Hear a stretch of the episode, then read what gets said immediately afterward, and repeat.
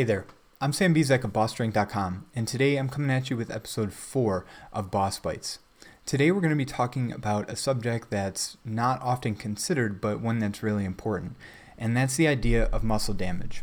So, public perception uh, kind of indicates that most people think that in order to actually build muscle, you have to first break it down. Uh, this is an idea that, you know, something that I subscribed to for a long time uh, and that many people like myself also have subscribed to, except the research is beginning to indicate that muscle damage might not actually play as big of a role as everybody thinks, at least not, you know, from one workout to the next. So, in order to, you know, get into why muscle damage might not be as important as most people think, we have to consider what's actually driving muscle growth. So, currently the most accepted theory behind how our muscle actually increases in size is muscle protein synthesis. So there's this idea of daily, uh, you know, protein accretion. So this ratio of protein buildup to protein breakdown, and it's thought that only when you're in a net positive increase of protein uh, that you'll actually increase muscle mass, and that makes sense, right? It's it's similar to the whole idea of that in order to gain weight, you need to consume more calories than you're expending. The same concept kind of goes with with protein with uh, protein balance. It stands to reason that if you want to increase muscle size, you have to increase you know the synthesis of new proteins to a greater extent than what's actually being broken down. So essentially, there's this idea that you know, chronically elevating protein synthesis should theoretically put you in a situation that your protein balance is net positive. So, how does this kind of play into the whole idea of muscle damage? Well, people then get this idea that, you know, you're breaking down muscle chronically or, you know, quite often and then you're then repairing that muscle which is leading to an increase in muscle size.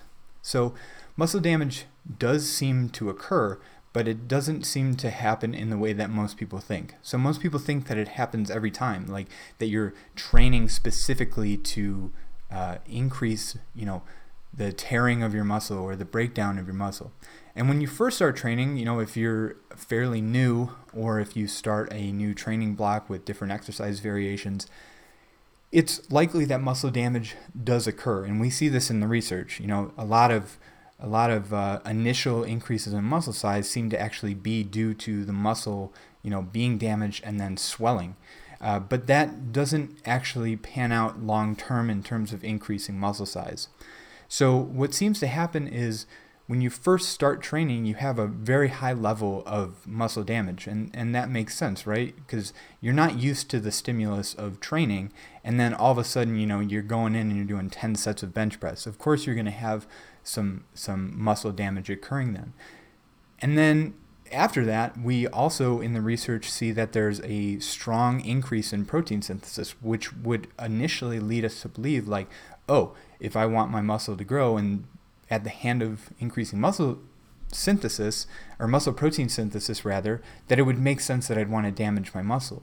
But what seems to happen is that that increase in protein synthesis is more so due to actually repair the damage that's been done and not so much increase the amount of protein that you have in the muscle further.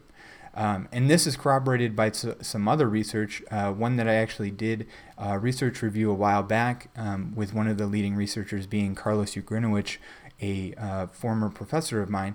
Uh, they displayed this. They displayed that initially there's a high level of muscle damage and there's a high level of protein synthesis, but when they controlled for things like muscle swelling, uh, actual increases in muscle size didn't occur until after the damage had actually subsided.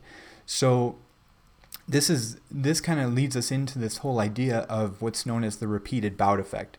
The repeated bout effect is this idea that you initially have a lot of muscle damage, but then eventually as the body adapts, which is the primary goal of training, you know, you're trying to adapt to the stress that you're putting the body under. This, you know, your body has adapted to that stimulus. So, and one of the main adaptations would be to limit the amount of muscle damage that's actually occurring. So it's kind of like, for example, say you say you started doing a, a bench press variation of a wide grip. you know, you're probably initially not used to training with such a wide grip. You know, you do a lot of volume and then you get super sore and you know you are probably damaging the muscle to a pretty decent extent. However, you know the second and the third time that you begin uh, doing the same exercises, you get less and less sore. You know, that's kind of one of the reasons why people can squat every day and not get super sore. You know, obviously there's some other reasons why that happens, but it has a lot to do with this repeated bout effect that you're stimulating growth of the muscle and then the body actually responds by making that muscle more resilient to the stress and then you just the muscle damage just doesn't occur anymore, which kind of puts you in a good position to you know, stimulate the muscle for growth and have increases in protein synthesis go towards that growth rather than specifically going towards the muscle repair. So, understanding that muscle damage isn't as important as most people think. But and let me clarify that. I think that muscle damage does occur and it's obviously an integral part of the whole process. It's just not something that continues to happen long term unless you start changing up your routine a bit. And hopefully that kind of makes sense. So, excuse me. So, what exactly would then be the goal of training? If we're not training to specifically damage the muscle, which is what most people think, what's what's our goal then? So our goal would then, of course, be to regularly stimu- stimulate, you know, the leading theory behind growth, which would be protein synthesis. And at the same time, we'd want to be minimizing the amount of actual damage that is occurring. And that makes sense, right? Because if if we're increasing the damage, we're also increasing protein synthesis, but a lot of that protein synthesis is going to, towards repairing the damage and not specifically growth. So in my mind, the best way to go about this would be to then attempt to increase total volume, which seems to be, you know, one of the leading theories behind how you can actually uh, increase muscle muscle size. Um, but you can also do this through increasing the frequency of your training. So the reason I say that is because we all know that progressive overload is a primary driver, and that makes sense because if you're constantly doing three sets of 10 on bench press, eventually you're going to adapt and then you won't grow any further. So there's this need for increasing the amount of stress that you put on the body, you know, sequentially over time. And increasing frequency allows us to do that, you know, with uh, with a bit of ease, primarily because you can do less volume per workout but then stimulate protein synthesis regularly without the risk of being sore and having decrements in performance or whatever. So essentially the primary goal of training is not necessarily to induce muscle damage, but to initially induce muscle damage, adapt to that and then continue to stimulate growth while minimizing the actual breakdown of muscle that's occurring. So based on this information, let's just get into a couple strategies to sort of leverage this information. Okay, so let me let me clarify that you should still be training hard. You still need to practice progressive overload. You just don't want to directly be training for the specific pur- purpose of damaging the muscle. Okay, and the one of the first things that you need to do is uh, you need to train close, not to, but you need to train close to failure regardless of the weight that you're using.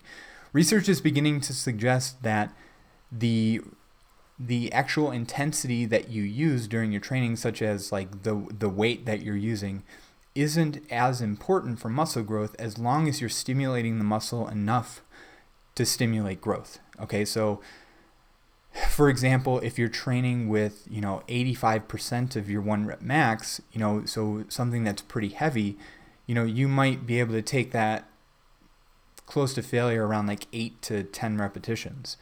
And that should theoretically stimulate growth. But if, say, for instance, you're training with a very lightweight, you know, something that's a 30 rep max weight, you'll need to train closely to that maximum in order to stimulate it, in order to stimulate further growth. So, just to clarify, you can train in just about any rep range that you want. You just have to make sure that uh, you're training to the point where you're actually stimulating growth by doing a bit more than you're accustomed to.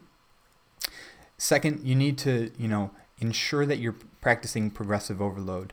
And obviously that's super important, right? Like I mentioned, in order to continue growing, you have to continually stress the body to greater extents. But as I was trying to point out earlier, you can do that by increasing total volume and increasing the frequency at which you train. And that, in my mind, is a much better situation to be in than having one training session per week per muscle group per muscle group and then just annihilating the muscle, which might actually create some damage. But again, any increase in protein synthesis would then likely be going towards that repair and not necessarily growth. Um, third, you need to recognize that you know even with this repeated bout effect occurring, eventually you'll adapt to the movements, and your response, your growth response will diminish.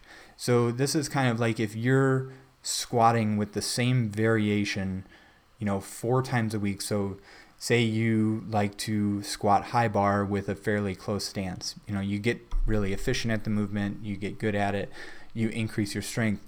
Well, eventually your growth response to that specific movement will diminish. You know, it'll it'll make it much more difficult for continued growth when you're using the same exercises daily. So you can you can sort of vary how you're doing the exercises. For example, you know, now two times a week you squat with a low bar and a wide stance.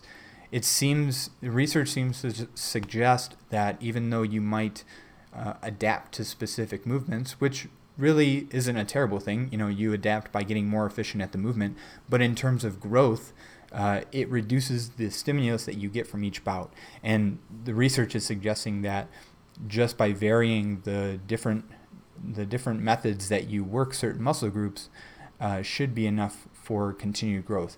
Just remember, this whole process might sort of start over. If you start to switch the way that you're squatting all of a sudden, you might see very high levels of muscle damage and soreness at the beginning, but eventually you, you know, repair and recover and adapt to that, and then you sort of open the door for continued growth outside of specifically repairing the damage. And then lastly, and just to kind of really drive this point home, you don't need to train specifically to induce soreness and muscle damage. You know, based on all this information, the actual amount of time that you spend with muscle damage is fairly short. And as other research suggested, uh, and I'll link the article that I wrote about this information, uh, the research is suggesting that actual muscle growth doesn't occur like doesn't really meaningfully occur until after that damage has rep- been repaired. So if you're training specifically to get sore all the time, you number one m- might have some of that growth response going towards repairing the damage. Plus two, you know, you're probably reducing the amount of work that you can actually do because if you've ever done a gigantic workout where you're inducing a lot of muscle soreness, you know, we've all seen the the the memes and the jokes about like not being able to sit on the toilet after a leg day. You know, in my opinion, what's the point of doing that if you could train legs three times per week compared to one, not induce a lot of muscle damage, still stimulate growth? You know, in my mind, the answer to that is is fairly clear. It's a much better idea to train specifically for a growth adaptation rather than damaging the muscle and making yourself sore.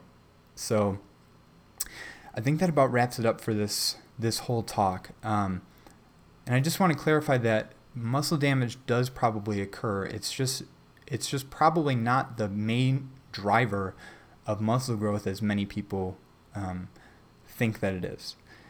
Uh, and I think that about you know covers covers everything with this topic. So uh, in light of keeping this brief, if you enjoyed this content, please consider giving this video a like. And if you really enjoyed this content, please consider subscribing to my YouTube channel as well as the podcast. That's it for today, and I'll talk to you tomorrow. Thanks.